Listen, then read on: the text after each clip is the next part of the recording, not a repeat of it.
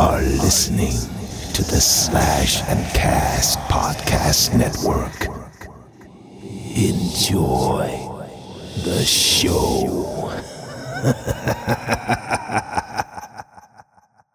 Hey folks, Justin here with a quick word before we dive in. First off, I want to say thank you to the Legacy of Kain community for their response to the promos for this episode, and also let you guys know that your questions were heard and not ignored. However, this was our second time chatting with Michael and Simon, and a lot of the questions were centered around the gains, the characters of Kain and Raziel, and what have you. Well, we already knew that Michael and Simon were not familiar with the games, characters, etc., and have no knowledge on the status of the series. But if you'd like to hear them talk a bit more about the games, I'd recommend listening to our previous chats first. Now, this episode does feature myself, Daniel, and Marcus, sort of. I think you'll find us spectating and listening to Michael and Simon just like you guys are about to. So if you're interested in hearing Raziel and Kain shoot the shit, then here you go. And if you feel so inclined, maybe leave us a decent review somewhere, wherever you're listening to this.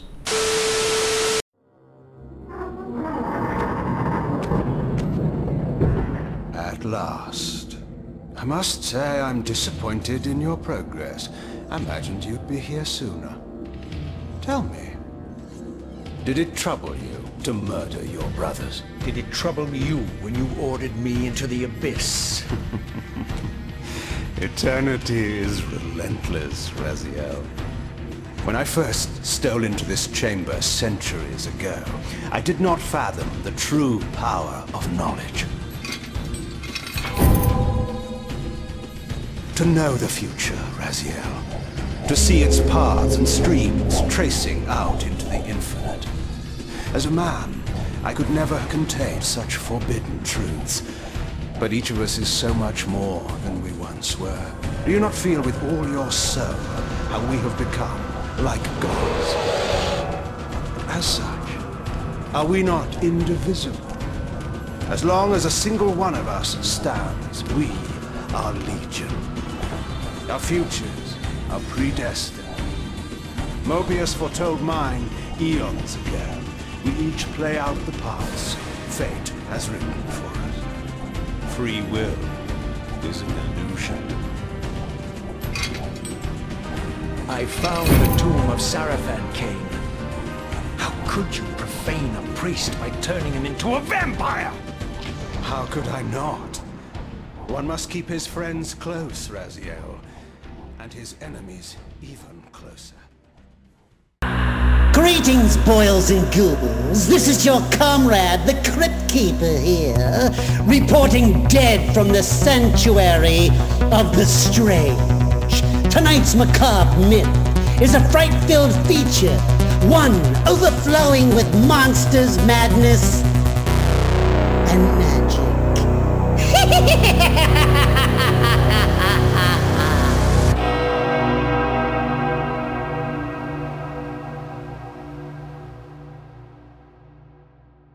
How is your con circuit going, Mike? I mean, have you been... Okay, yeah, we haven't started anything this year, but I'm going in May to Tidewater, Virginia Beach, and then I'm off to Augusta, Georgia, and then I'm... When?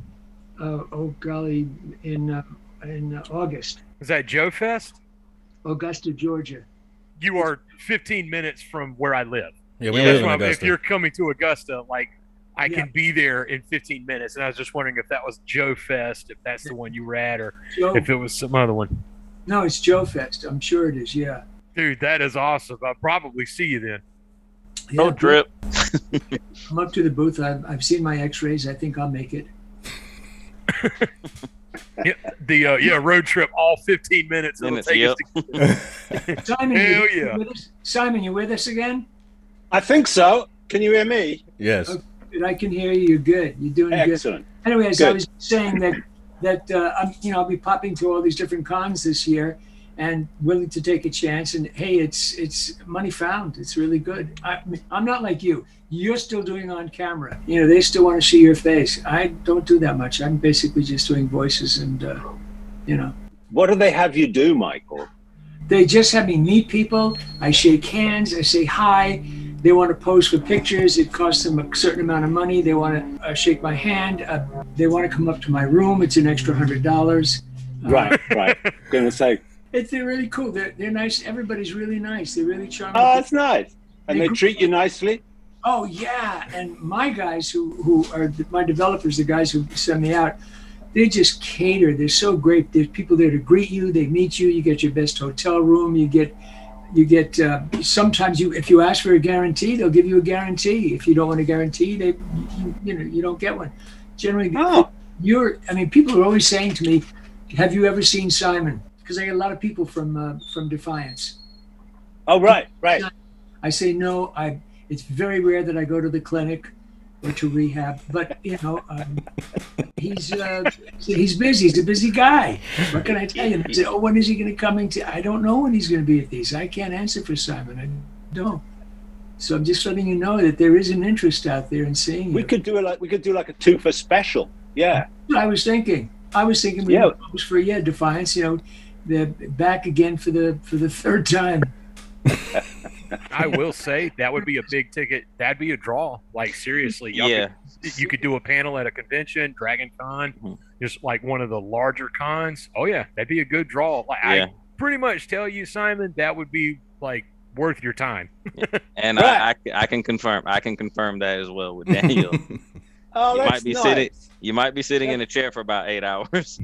Oh, that sounds nice. Do you get asked lots of like detailed questions about your character motivation and stuff like that? Yes, of course. How to play the game? Do you?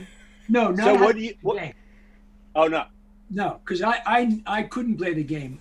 Amy Hennig gave me the game. She gave me a PlayStation. She said, "I want you to look at the stuff that you've done." I couldn't. I sat there. I don't know about you, but I'm doing this thing like this. Oh, no. And I'm doing this. And my daughter came into the room at that point. This was fresh. And she said, "What are you doing, Dad?" I said, "Well, I'm trying to get my character on this cliff. He's on a cliff, and it's like a second ledge." And she said, "Well, how long have you been working at this?" "Well, a couple of minutes." She said, "Dad, you've been here for 4 hours. I said, "I'm not even in the game." So I packed it up. I gave it to some kid. I said, "Here's the PlayStation, here's the game." And years later, because it's on YouTube, I'm now able to see what you and I and the rest of the cast did, because I finally can, physically see it. Simon, have you watched much of it? I haven't really. I mean, I sometimes see stuff on YouTube, because I frequently just Google Simon Templeman just to get my, my counts up, to like 300. And then it shows up the Blood Omen stuff, So I get it secondhand, which is always interesting. Simon, I got to tell you, you are so good in that.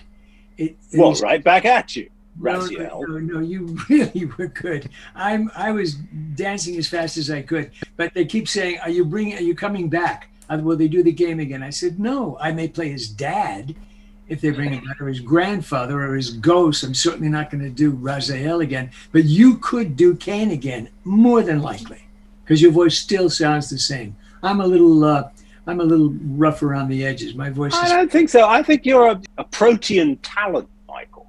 I think there's many.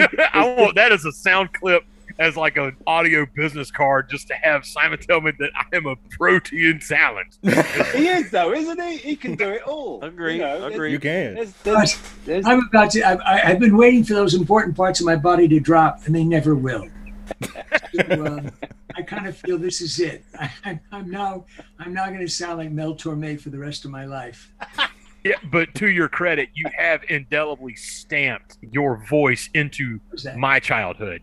Okay. So there is a generation of us kids out there who Michael Bell's voice, even if you don't know the name, you know the voice. Yeah. And you can just look at the CVS receipt of those credits. So yeah, I mean, whatever parts dropped or didn't drop doesn't matter. You are a multitude of the voices of my childhood. Which makes it very difficult to make an obscene phone call, because everyone knows it's me. Oh, it's Michael Bell. I go, "Hey, what are you doing?" I go. You go, "Oh, please. Right. Mom, there's a Smurf making lewd jokes to me on the phone." Exactly. We played enough. Goodbye. So you have questions now, right? Hey, this is the interview. Yeah, this is it. That was it. Okay. So Simon, I think about it. All right, I will. I will. $100, a couple thousand is nice. Doesn't hurt to make $4,000 or $5,000. It's kind of good. An actress just recently got up there. She made $80,000, and I said, I hardly know who she is. People must be desperate. Wow, good for her. 3 days. Absolutely. Yeah. Depends on the movie. Depends on the gimmick.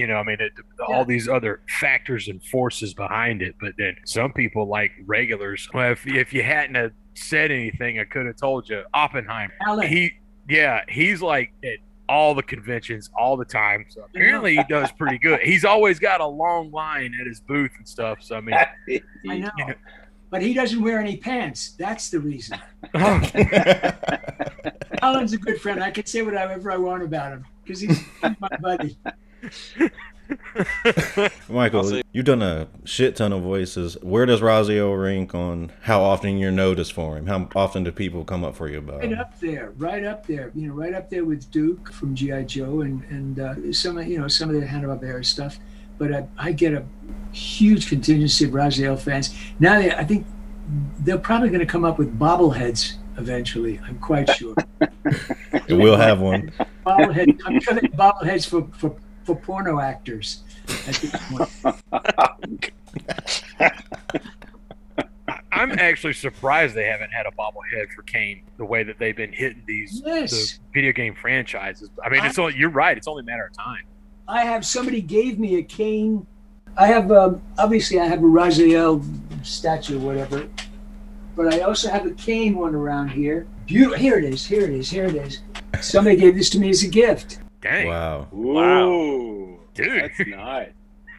Cool. I thought that was kind of cool. I mean, and the thing is that particular statue has a huge puffy place, which made me really angry because Raziel has nothing like that. Simon, I think you'd be surprised if you put yourself out there how many people love Kain. You'd get swamped. Oh yeah, I think that's cool. Mm-hmm. And they bring you a lot of their stuff to sign. They either have something they've pulled from the game, a photo, or possibly this character, the Legacy of Kain character. They have you sign it on the back. Ooh. So you don't do anything. And I can't tell you what to charge. I charge $2.56, but I'm sure you can get a lot more money than that. What's the most kind of like elaborate? Because I know a lot of your fans will bring you gifts as well. Besides that, what's the most, I guess, elaborate gift that a fan has brought you since you've been doing the con circuit? Well, somebody wanted to do a tattoo on my naughty, and I said, no, I'm not interested. I said, you'll get as far as Raz, and that'll be it. I get animals. I get stuffed animals. I get stuffed characters. I get Smurfs. I get stuffed things from Transformers, drawings, paintings. It's whatever poems. It's really nice. I mean, I'm really pleased. It's kind of nice. What about you, Simon? Have you been to a convention? Anything like this come up to you? Sign my Claymore or anything like that? I haven't done any of the conventions, but I was doing something like, it was like a theater thing once, and I got a message that the Dark Lord was outside and would love to meet me. I thought, well, how can you turn down the Dark Lord? So that was a rather strange request. Yeah, people love that game. I'm happy to be a part of it. It seems to be part of people's adolescence or childhood. It's one of those cult titles. I admit I never was able to play them. It was always on the transom. I remember the massive marketing campaign for Soul Reaver, the first time when Raziel came out and stuff, because it was during the Monday Night War, so of course it was nothing, but it was WCW, WWF, and people like me just constantly switching the channel, flipping between them, and I just remember the advertising blitz that game had. And so yeah, y'all hit that right period with just media saturation. Like I said, during the Monday Night Wars, people my age and then our younger brothers. So yeah, you have two close generations there that just pumped constantly nothing but Soul Reaver and the Legacy of Kain. The Blood Omen comes out, and just so yeah, there is a cult following. You mentioned earlier about trying to boost your numbers up to the 300 or 350. Mm-hmm. I mean, you'd be surprised just in a way, that's kind of good because you want that cult status. But I'm telling you, it's a lot bigger, I think, than even you would realize. Do you think people are still playing it? Yeah, absolutely. You, as a matter of fact, I'm fixing to start my first run on them. As I said, I never actually officially played them, and which I kind of view as kind of a shameful, really, as much of a vampire nut as I am. But whatever was going on at the time in my life, I was just never able to pick up the series. But yes, I will be starting my first run through of the entire series as soon as I get done with my Ninja Gaiden run. So I'll actually be able to witness the story firsthand for the first time. But yeah, I'm sure there are people that do everything all the time. People are weird. People are crazy. You think of it, they're doing it. But as far as video games, oh yeah. Testify to that as well. Like I pop all 5 of those games in at least once every 2 years, and I'll even go as far as Michael said, or as you said, go on YouTube and just I'll listen to the audio of just the dialogue. Yeah, and there's tons of comments. So yes, people still play these games still to this day. That's very cool. Amy must have really hit on something. Do you keep in contact with Amy, Michael? Not as much now as I did for a long period after that. Because me too. She used to live down the road from me. Yeah, and just, are you still down the road from you? She's still there? I don't think so. I haven't seen her. I don't know what she's up to. I think she's with I can't remember which company she's with. Is she with Naughty Dog or one of those? I can't remember. She was with Naughty Dog, I think she was, and then she came up. She did the show, which is now a movie. Uncharted, right? Uncharted, right. That was right. And of course, yeah. Our director died. Our director passed away. Yeah, that's so sad. Which was sad. You went back a long way, you guys, didn't you? Oh, for Hanna-Barbera days, yeah. Gordon, dear Gordon. Yeah, we went back during the Hanna-Barbera days. I went to a big eulogy for him, a big thing at the big theater. It was really lovely. It was really, Dudamel ran the thing. It was really lovely. Oh my gosh. Yeah, Gordon was a great guy, wasn't he? Everybody loved Gordon. Good director, you listen to him. Yeah. It made sense and whatever. And you always wanted to please, as it were. And we had one hell of a cast. I thought the cast was extraordinary for that particular game. Yeah, really good. I actually just played those for the first time. Not too long ago. I think I'm in that. I'm not sure. Oh, really? Did she drug you and make you? I think so. I think I was dancing around in the lycra with the light bulbs. Yes. Yes, that's it. I do have a quick question for both of you, if you can. Do you guys kind of read over some of the roles that you're offered and go like, I don't think I'll do this, or do you at least say, oh, okay, I'll do this? I'll do anything. I'm a voice slut. Me too. Yeah. I just say yes. Oh yeah, he said, my agent says, we'd like you to, yes. That's it. Does it get me out of the house? We're not, people have asked that question. Is there any roles you've turned down? I said, who do you think you're talking to? Excuse me? There's just no way. Yeah, I turned down Born on the 4th of July. I said, give it to Tom Cruise. I don't do that shit. Now, you, Simon, I mean, all you have to do because of your accent, it's like you just sit around and think I'll have a glass of tea. And you're going to get the job. That's it. There's something growing on my rectum, and you've got job here. For some reason, and I'll tell you just because it's the accent, but you have a shoe-in for any job from an American agency. If they say, we got a job, you're a shoe-in. I know. If I lose the accent, the jig is up. So, yeah, I'm holding on for dear life. Simon, didn't you just voice Dracula recently? I'm going to tell you did it according to your credit. Dracula. Oh, yeah, it was kind of like a little side thing for somebody who's this guy up in Canada, nice guy, Irish guy, I think. He had a little project that he was doing. And this was all through COVID. He kind of reached out through Cameo, which Michael actually hooked me up with. Yeah. And this guy got in contact with me through that. Super nice guy. So I think that's we did a couple of things, but it was all very unofficial, but it was fun. Michael, what have you been working on recently? Anything in the pipeline? Just doing ADR for Netflix, foreign films. So I'm doing Korean films and Norwegian films and whatever. And it's just work, it's just fun work. It's and you're by yourself, unfortunately. You don't get to work with other actors, which is always nice. makes you so much better. People have said, remember when you did the Beast from whatever, and I have no idea what you're talking about. No idea what series it was. I have no recollection of that. If you want me to write it, I'll write out what the character said, and I'll put it on the picture, because I cannot remember any of that. My recollection for you were responsible for a lot of trauma whenever I was a kid, mainly just because you were the start of a very uncomfortable sequence of events in the theater. Prowl, seeing Transformers the movie, we had grown up in, you know, G1, and they were just, it was kind of like G.I. Joe. They shoot at each other like cowboys and Indians. Just shoot at each other from 10 feet apart and never hit each other. And it just, you know, nobody dies. They just scrap each other. They punch over some Megatron's like, I'll get you next time, Optimus. He flies off. And, you know, everything's all fine and dandy. In the theater, all of a sudden things are different because Megatron says, you know, the Autobots will be vanquished forever. Next thing you know, they attack a space shuttle, and everybody's busting up in there, and Prowl stands up, but then right before he does, you've got heavy metal music in the background, Megatron screams, die Autobots, and the first thing that we see, you getting shot through the freaking chest, that was Michael Bell start, like, trauma. At that moment, people in the theater my age, I think I was like 6, was like, he's going to get up, right? He's going to be okay, right? I mean, this character they're talking about is equivalent to Bambi getting shot. It was, okay. Dude, that was rough. I mean, and like, so anybody my age is sitting here listening to me laughing, like, of course, people that don't know is like, God, geez, what a nerd. But people my age are like, oh, yeah, I remember. I was there. That was just the beginning. But then, G.I. Joe, the movie, you jumped in front of the snake arrow, almost died again. It's like, dude, what the hell, man? I got a feeling you're going to ask me for an autograph when you come to see me in August. I might have a VHS of Transformers the movie that I might ask you to autograph.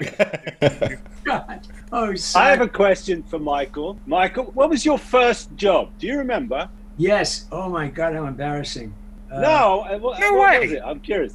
I did a movie called Damaged Goods. It was in 16 millimeter. I made $100 a week. We did it in Banning, and in it I get the clap. And you're the guy who gets the clap. And then I play the doctor later on who warns you about having illicit sex before marriage. It became an underground film, literally. Damaged Goods, it's called. One of the worst films ever made. It should have been produced as slides. But But I was so thrilled to be working. I was an actor in Hollywood, and I recently saw it for some bizarre reason. It was on the internet on something, whatever it was. Yeah. And oh my God, I thought, somebody's never gonna hire that kid. Why would anybody hire him to do anything? I see the young people today and the young actors today and how brilliant they are, and I thought, boy, was I lucky that somebody was willing to take a second shot at it. I gotta tell you. How did you get the gig, do you remember? I went out on an interview, and I think my agent at that point was an old lady from Whittier who had a shopping bag. And she recommended me, she'd carry around her shopping bag to the studios, and I'd see her waddling in the studios, and she took a chance on this. The largest thing on my body were my ears. I was 6'2", and I was larger than anybody else in the cast, so I would bent over half the time trying to talk to people. It was the goofiest thing. That was your first job? First job. Were you born and raised in LA? No. I'm a Brooklyn boy. Oh, are you? Yeah. So how did you get from Brooklyn to here? Just made it. Just decided to go to Hollywood and become a movie star. Since Alan Ladd was a movie star, Humphrey Bogart was a movie star, William Holden, I could do that. You know, good God, that was it. You just upped and moved to LA from Brooklyn. That's it. Moved to LA from Brooklyn and didn't work till I was well into my 30s. I was 18. I went to the High School of Performing Arts in New York, and I figured, hey, I studied acting, and I'm ready. Were you not tempted to, you know, since you went to school in New York, did you ever think about Broadway or theater or any of that stuff there? But I should have. I really should have. That was a love. But I really was tempted to be a movie star. I was tempted to come here and be on screen because I lived in the theater. I lived in movies. Yeah. I went to a lot of theater on Broadway, and I thought it was extraordinary. But I lived in the movies. In those days when I was a youngster, we had double features. So I was all day. I was locked away all day, and they didn't kick you out after the second feature. You could stay there as long as you could, eat as much candy as you possibly could. Yeah. And what about you? You came here from across the pond, obviously. I did. I was doing a play, but I'm just curious. I mean, have you been back to Brooklyn much, or are you never go back? I went back with my daughter. She wanted to see where Dad came from. And where was it? Whereabouts in Brooklyn? 46th Street and 10th Avenue, in Brooklyn, in Borough Park. Yeah, Fort Hamilton. Wow. It was it's changed radically. It was kind of sad a little bit. But I bet. We visited Coney Island. It was in winter, but it was fascinating. Coney Island is winter. It's like an old actress. It's, in her later days, you see her sitting in her musty apartment, watching her old films. That's what Coney Island was like, but it was fascinating. Now you've been back to England, haven't you? Oh yeah, I do go back. Yes, yeah. My brother still lives there. Do you do theater there? I haven't. I find it hard enough being in one place. Whereas to try and get gigs in two is just confusing to most people. But my wife has been working there on a couple of times, ironically. So I've gone back to visit Roz, which has been very cool, catching up with old friends and stuff. And that, that's changed immeasurably. I'm very happy to be here. Yeah. Do you ever get asked to do an American dialect? I'm asked, I try, and they say, can you do it in an American accent now? No. I'm hopeless. I'm such a one-trick pony. I scream in an English accent. That's it. No, I've not cracked that. And I've been here for like 30, 40 years. It's embarrassing, Mike. I don't know, but it's so interesting because you guys, as a rule, the Brits do us better than we do. I mean, I saw Guys and Dolls on my honeymoon in England, and I was flabbergasted at how wonderful the New York dialects were. I mean, just knocked on my back, and I said, I was cheering and I was applauding, and I said, really? I think you're just being nice. No. Peter, how extraordinary he was. Yeah, he was amazing. Did you see Dames at Tea, that fabulous documentary with Judi Dench? Oh, Judi Dench and everybody? Yes. Oh, God. Wonderful. I know they could do that. I know they could do American dialects, and they've done it. I know you could do it if you worked at it. I know you could do it. Listen, if I can do an English dialect, and it's passable. In fact, I convinced the Doors. Does anybody remember the Doors? Yeah, of course. Yeah. Jim Morrison? Yeah, Jim Morrison. The band, right? Okay. I was living up in Mulholland. He used to hear this music up above me. They were in a cliff right above me in a house. And I hear the House of the Rising Sun and all this music going on. And I thought they were playing a record, but in reality, it was them preparing. And one day, one of the guys came down into my backyard, lowered himself into my backyard. And I said, excuse me, what are you doing here? And he said, well, I'm looking for my cat. And I said, it's a little black cat. It's got white spots. And he says, yes. I said, oh, fuck me, I saw it. I said, it went up a tree. I think it's over to the right of me. I'm not sure. It's got a long tail, right? And he said, yeah, do I know you? And I said, no, do I know you? And he said, where are you from? I said, Brookline. He said, Brookline, where's that? I said, Brookline, New York. I get out of my backyard. I said, oh, God. Who was it? Oh, my God. It was one of the Doors. Oh, my goodness. And then they used my garbage. And they threw all their old tapes in my garbage, and I should have kept it. Oh my God! I didn't know who they were. Oh! I didn't know who they were. In fact, I was screaming when we landed on the moon, and they were blasting music. And I got out my backyard. I said, "What the fuck is wrong with you? We're on the moon! Shut up!" And I ran back in the house and they were playing all that, loud music. And then I found all their tapes in my garbage, and I was really angry that they dumped their garbage in my garbage. And I thought, God, am I stupid? I looked back and I went, I could have bought Johnny Depp's Island with just the sale of those tapes. Considering the psychedelics that they were on, they probably already knew that they were on the moon at the time. Well, like, what are you doing? We're on the moon. Yeah, man, I know. But you can, Simon, I know you can do it. I know you can, because what happens, it opens up the door for you in voiceover, because then they say, can you do the German? Because they owe them three voices, so you can do the German. That's true, yeah. I just do faster and louder. That's it. And I used to alter my hair, but you know that doesn't really work for voiceover. That's funny.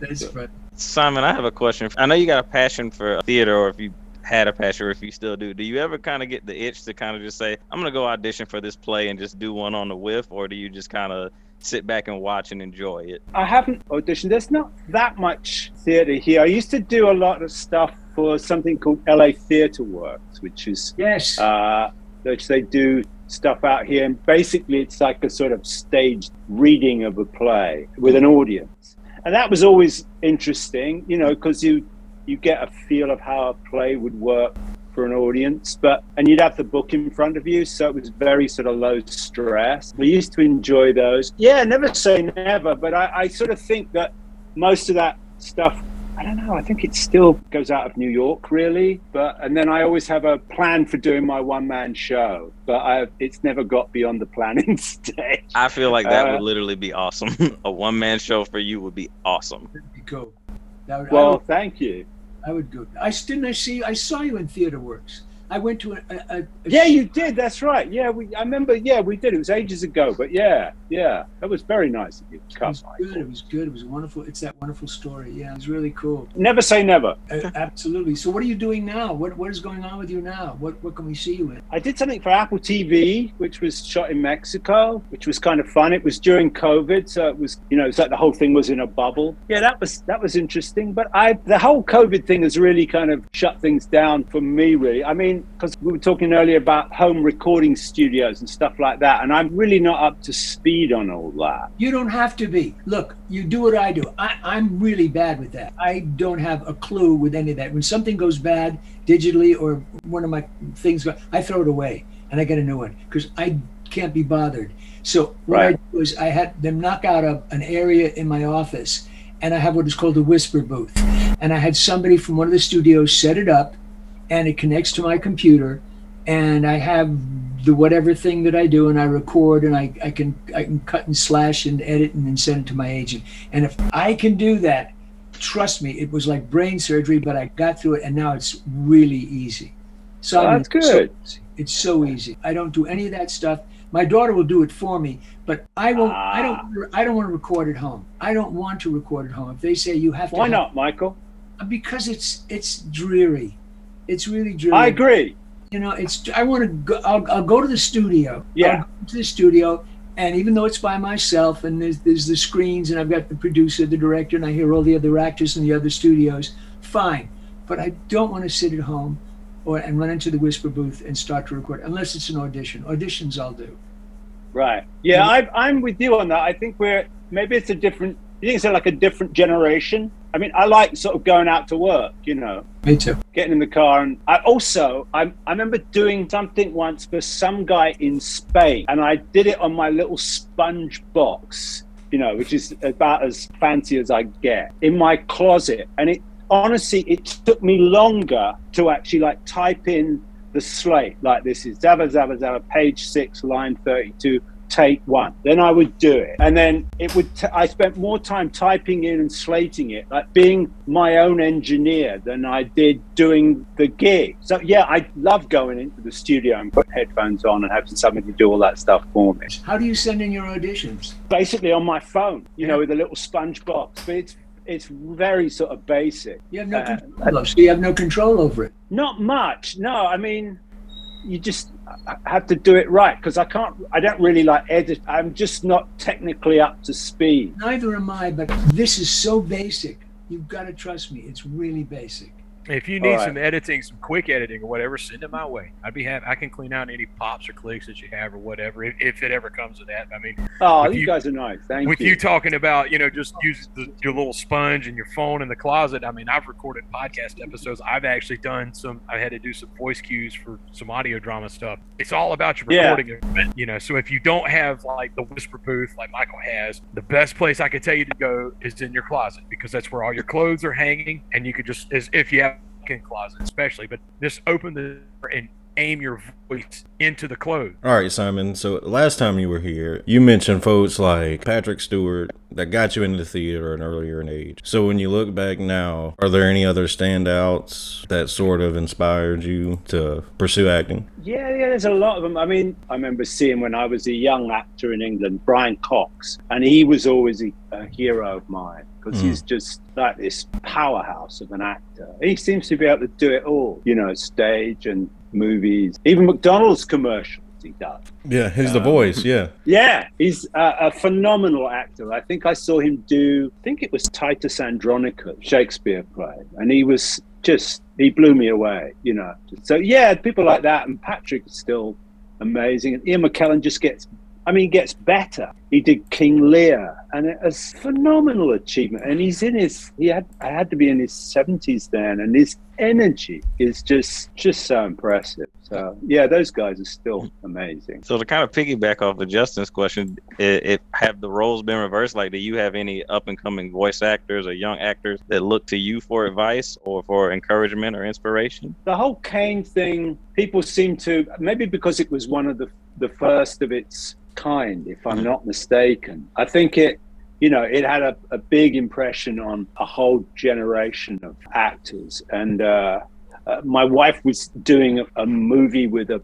bunch of younger actors, you know, guys in their like 20s and 30s. And yeah, I mean, they all kind of knew me from, you know, Kain and stuff like that. So that was really nice, the fact that they had a kind of connection to it. So Simon, what's one role? It doesn't matter. I mean, there's no wrong answer to this. What's the one role that, like, if you had an opportunity, what's one role you want to do? All those kind of Dracula ones are always kind of interesting. And there seem to be so many permutations of Dracula from its original, the Bram Stoker stuff, and the way it's morphed into all these other kind of creations. That's always really interesting to me. And then there's a bunch of short stories by an English writer called P.G. Woodhouse, and I've often thought that it would be a good to kind of work those up into some kind of project. Yeah, and all those Shakespeare parts always used to have a kind of a pull, you know, you'd always have you want to try those on. That would be top of my list. Dracula, such a classic answer. I love it. Simon, you just mentioned your wife. How do your approaches differ, if at all? How would she approach her role compared to you? Is that different? She's believable and I'm loud, basically. she's like a good film and camera actor. And I realized when I was an actor growing up and training at a drama school, we didn't really have any kind of like, there was no camera technique or anything like that, you know?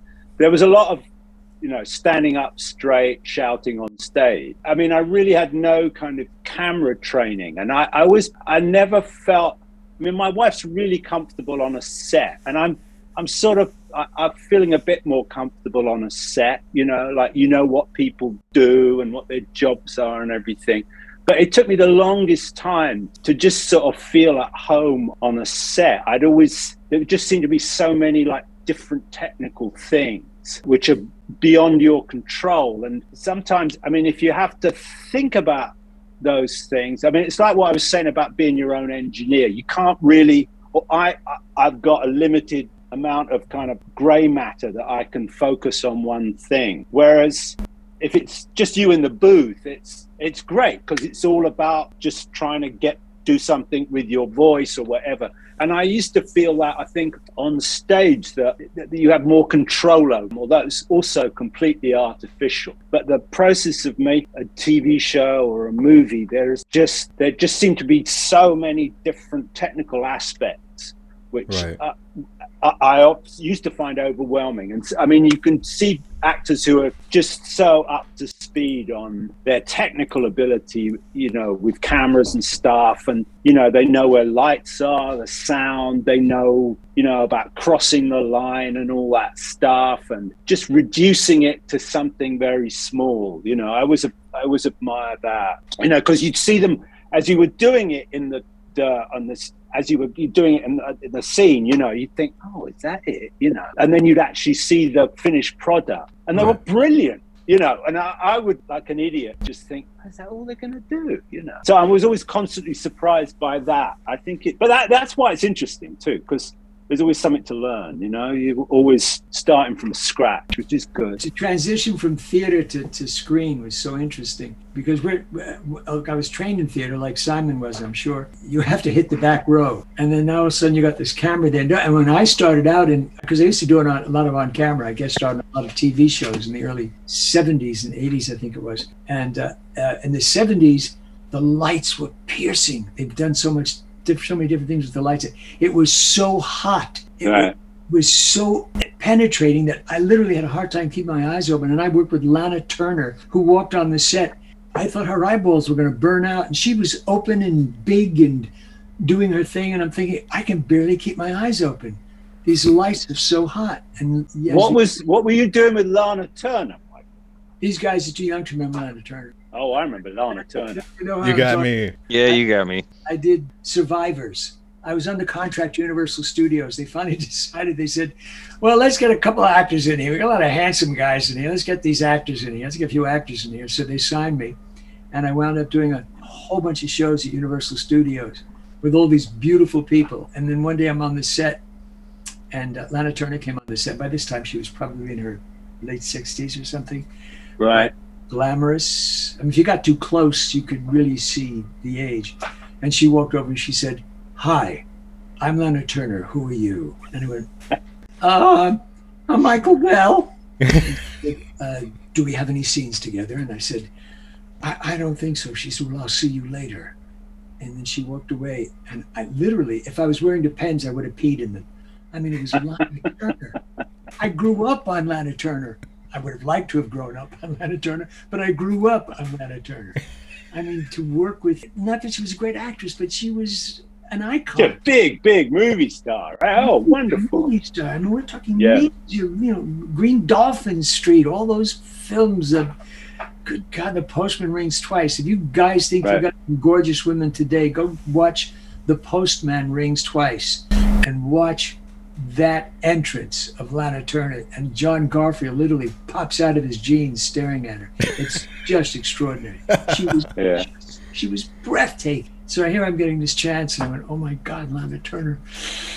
But with the lights though, in those days, the lights were so piercing, and I watched the other actors as I started doing it, and as Simon says, they would just do the scene. It was boring, and I'm going, that.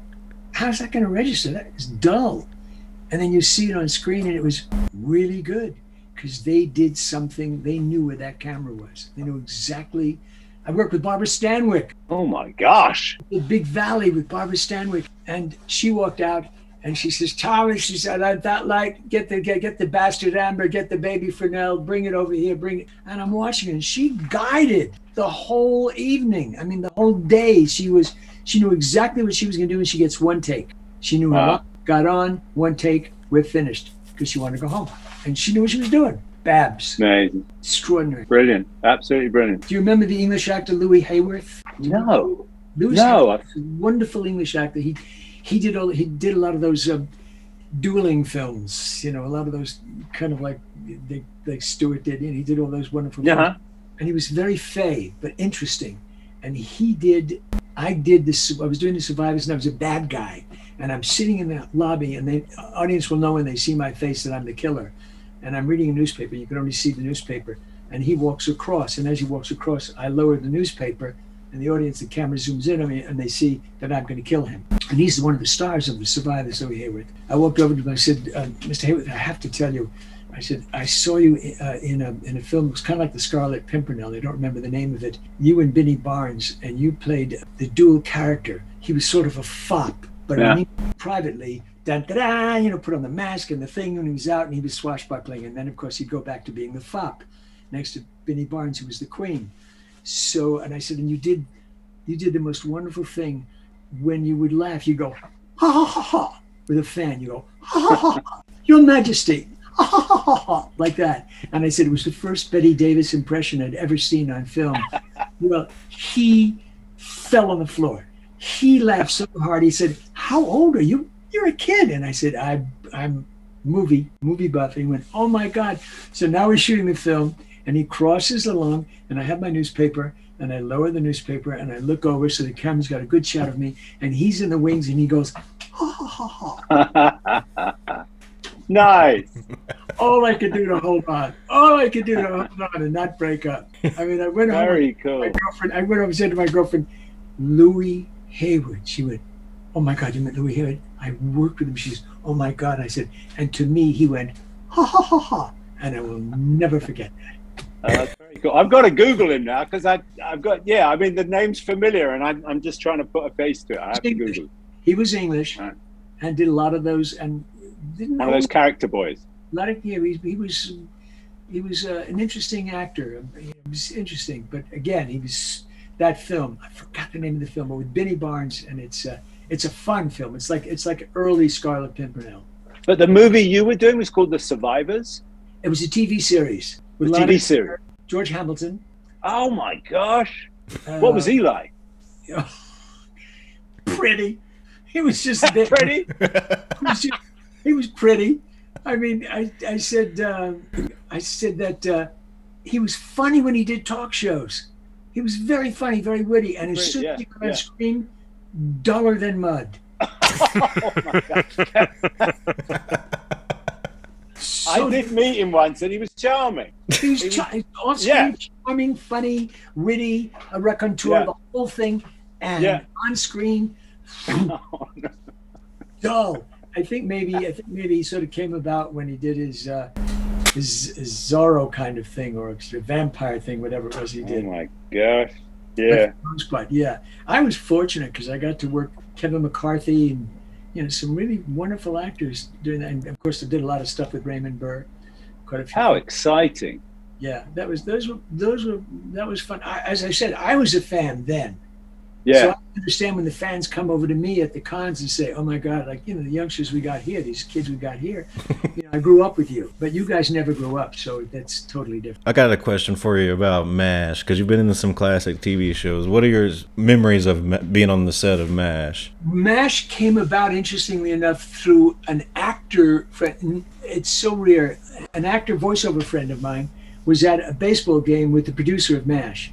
And the producer said at the time, we're running out of leading men. We're running out of guest stars. I mean, I've got all these guests. I don't know who to pluck. And he said, what about Michael Bell? And he went, oh yeah, that's a good idea. Thank you. I didn't have to read for it. I didn't have to read for a lot of that stuff. They just sent me a script. Here I am on the set of MASH with Alda and all the guys in Loretta. And the director, it's the director's first shot, Simon. And he's directing the ass at him. And I keep saying, no, I'm not going to do that. I'm playing a bad guy. But I'm not going to play him bad. I'm not going to go, knock, knock, nah, and twirl my mustache. He's a guy who's trying to survive. He's doing something that is not acceptable, but he's trying to survive. He's just a guy from Jersey is what he is. And he's trying to make his way through. But I'm not going to play him bad, even though he's considered bad by the other cast members. And this director I had seen in City Across the River years ago as a kid about the story of the Amboy Dukes. He played a character called Crazy. And he was so good, and I was glad to meet him, but now I'm getting pissed because he's still, and I finally walked off the set and I said, I'm not going to do that. I'm not going to play it that way. And I walked off and I sat down and Alan came over and I forgot who the other actor who was starring in it came over and he said, oh, Michael. And he said, we were wondering how long it was going to take you before you got angry because Mike, he can't direct us. We're regulars. We know who we are. We've been doing this for several years. You're the only person he can direct because you're the guest. He's got. Oh my God! Yeah, yeah. That must be one of the. I think that's one of the toughest jobs in television is being like the director for hire, especially on a series like that when everybody knows what they're doing because they know their characters inside out. You don't get any kind of respect unless you're brilliant. I just think it's a really tough job. Oh yeah, it has to be. It has to be. You can see it is. You can see they're all sweating because they're going from job to job. You think right? They're driving around in a limousine. No, these guys are making a living, just making a living, as it were. Unless they got, a running series, and it's a whole different story. Yeah. So you were fresh meat, weren't you? You were like. So I was fresh meat. He was going to make me play bad. Play really mean and evil. Yeah. I learned the opposite at school. He played the opposite. Nobody plays bad. But when Alan said, he's got to direct somebody. He can't direct us. He's going to tell us to do it. Does that answer your question, Justin? Yes. So we can't have both of you here without mentioning the name Tony J. I first worked with Tony in 1986, and we were doing Nicholas Nickleby, which was this thing in, it was like a 9-hour play, basically. And Tony was in that, and he was wonderful in it, and it was just good value on and off the set. He couldn't believe his first trip to Los Angeles, basically because he thought how well actors were paid here, which was very, very important to him. So Tony stayed, as did I. We did the, you know, the Blood Omen stuff together. It was so fun to see him again. The voice of God. Good, strong voice. I have to tell you, I was asked to direct Peter Pan for Fox, which I did. And my Captain Hook was Tim Curry. Oh, who was extraordinary. Right. My chance to meet Tim, and I had seen him obviously in his Frankenstein mode, whatever. Yeah. Thought he was extraordinary. I told him, when I met him, I said, he looked like sort of a Joan Crawford. I said, when he came down that ramp as the character, I said, it was like, he was Frankenfurter, like, yeah. Yeah, I said, he was extraordinary. So now I'm going to direct him. And I've got a whole cast of actors playing all the, I mean, I've got Jason Marsden as Peter Pan. I got Debbie Derryberry as Tinkerbell. I got a whole slew of wonderful actors on camera and voiceover. And we do our first day. Tony corners me and he says, I have to tell you something. Tim is playing it wrong. That sounds like Tony. I said, I'm not going to get into this. He says, no, I'm a much better Captain Hook. I can do this much better. I said, Tony, you don't understand. It's cast. I think Tim is doing an extraordinary job. I said, no, it's totally wrong. I had 80 shows to do. I went through 80 shows. He kept cornering me. He would corner me in the men's room. I'd be in the bathroom. He'd stand next to me, in the pissoir, and he'd go, I have to tell you, I would be a much better. He's totally wrong. He says the quiet part out loud, doesn't he? Oh, good God! He just So did you three ever kind of get to hang out, like personally, like have a beer, or have dinner, like one day after set, like just you three to shoot the breeze or whatnot? No, I don't think so. No, we never. We didn't, did we? No, we just did our job and went on to another job. Didn't we do one day when we were together doing it? You and I? We were together. Oh, we were together on the mic, but we never met afterwards. We, you know, we never. Everybody go out for a beer or something. It's not like theater. Theater, they do that. Theater, everybody goes to a place for drink, and they sit around at Joellen's, and they schmooze, and they talk about what they did wrong when they went up, and all the rest of that stuff. But not us. We do. It's wonderful, but it's a little colder. Yeah, get on the 405 as quickly as you can. Yes. Right? Yeah. Yes, I'm not going to get a beer. I got to get on the 405. Yeah, traffic's bad. It was work. Yes, we had a wonderful time, but goodbye. Yeah. No, Tony was great. He was such a present. He introduced that he had a wife and little kid, and then he got married again, I think. Or he got That's married. Right. Little kid. He had a little kid. He got married. Had a little kid. Yeah. In England, he was known as the voice of Martini. He had this gig where he was this commercial, and it was Martini Rosso.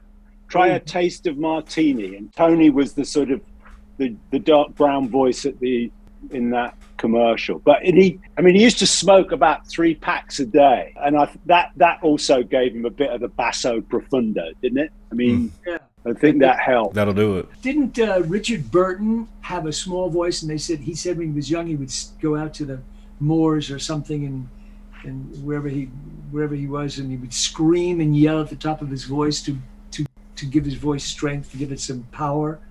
It was something I once heard about. Really? Yeah, maybe, because that was an amazing voice too, wasn't it?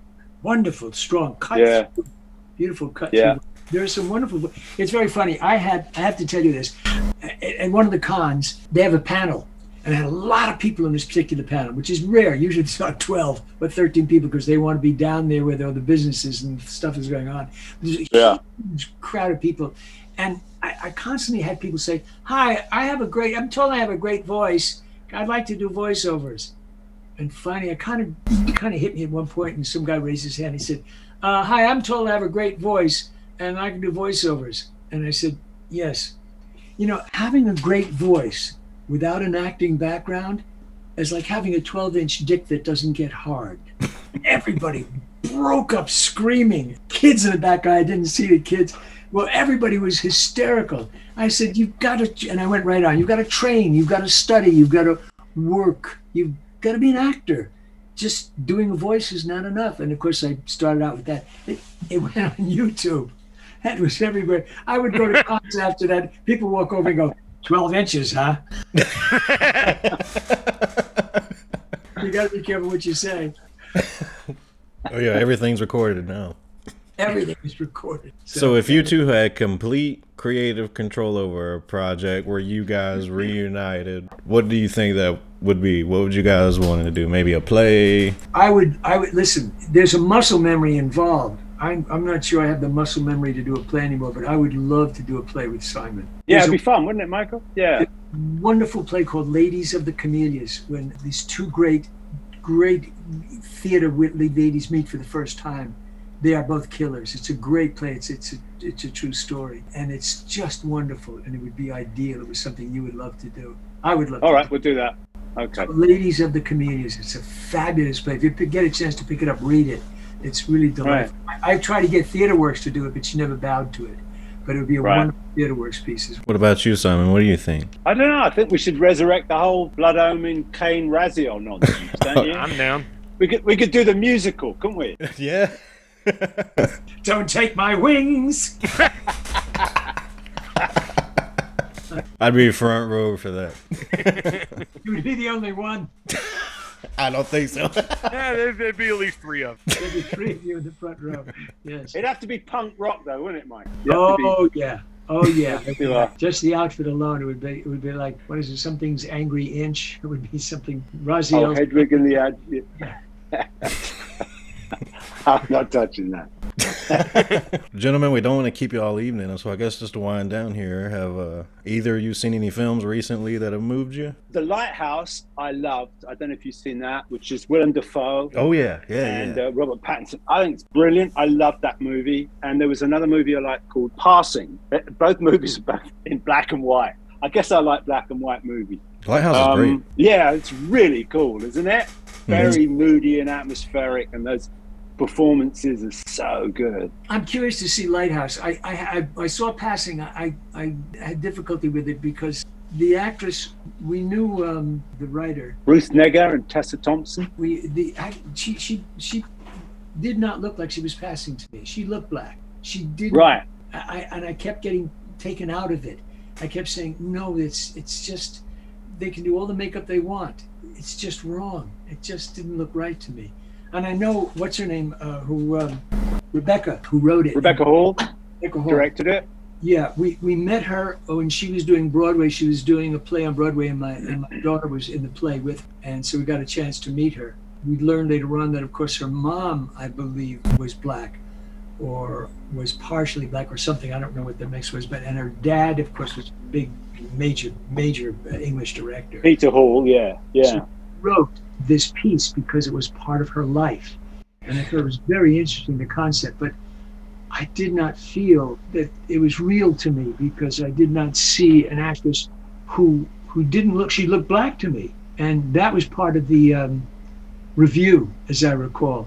In fact, God, it was awful. One of the critics was indeed a black female critic, and she just lambasted it. She just dived right into it. She said, you know, I mean, it was really very, very funny the way she wrote it. I lost it because of that. I had difficulty. I thought it was well done. The black and white was very smart, very, very smart. Right. And it was a well-directed film. I just kept getting out of it. I couldn't say, why doesn't anybody see that? And they did, obviously, in terms of the review. That's pretty much the reviews were like in that direction. Right. I like Coda very much. I thought Coda was a very warm film, very beautiful. I cried. They got me to cry. Oh. I haven't seen that one. It's a beautiful film. Coda's, it's really a warm film. I didn't expect to like it, frankly. It sounded too Hallmark Hall of Fame to me, but I did like it. I was moved by it. The Irish film. Belfast? Kenneth Branagh's film. Yeah, Belfast. Yeah. I loved Belfast. I thought it was beautifully done. Most of the films. Listen, I'm a big fan of slam bang. I'm a big vampire fan. I love vampire films. Favorite vampire movie? Favorite? It was beautiful. What was it? Beautiful Creatures? What is it? Perfect Creatures? Yeah. Beautiful Creatures. Yeah, I know what you're talking about. That guy. The English actor started it with, oh God, what the hell's her name? It's a fabulous film, fabulous vampire film. It's not obvious, but it's beautifully done where they have to be their perfect creatures, the vampires. It's really beautifully done. I'm Googling. You would know Beautiful Creatures. Is it Beautiful Creatures? Yeah. Wow, it's whatever. It was. I thought it was extraordinary. I love that kind of film. I would love to be in a film like that. If I had to be in it, if I really wanted to spend my day in a honey wagon waiting to be the last shot of the day Jew, I would, that's what I used to refer to myself at Universal. They say, all right, Mike, you're up, because they'd have all the beautiful people first, Simon. They'd have all the beautiful contract players would have their early morning shots when everything was fresh and dewy. And I'm sitting, even though I have a large role, I'm sitting in that damn honey wagon, and you can feel the makeup literally dripping off of me. And then I get on the set, and they powder me down and said, okay, we only have an hour. And I get up in front of the cast and get in front of the crew and say, okay, last shot of the day, Jew. Let's give it a shot.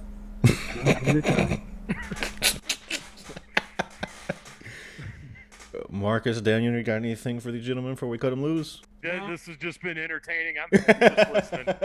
This has just been great just to listen. Yeah, we've been spectators today. Yeah, you talk normally, too much, Michael. No, this is all. No, normally, yeah, we have questions or something. No, this time I've just been listening and enjoying it. We're good. Well, I'm going to try to listen. If you see Simon at a con, it's my fault. I just feel terrible. I feel terrible if you get on a plane, get COVID, and come back and die. I killed Simon for Christ's sake. It was Michael Bell. Well, here's hoping that I see you both in August. How about that? Whenever you come to Augusta. Well, all right. Augusta, that sounds good. It's a Joe, and as I said, there are game cons and stuff, and people that do, and I'll probably be there with Oppenheimer. We travel together. I have to carry him from one airport to another. Excellent, gentlemen. Good to see you all. Good to see you too, so much. Daniel, Marcus, cheers, guys. Thank you for a good time. Thank you, man. It's been a pleasure. Take care. Yeah, take care, guys. You guys have a great night. Welcome to the night. You think you know Night Demon?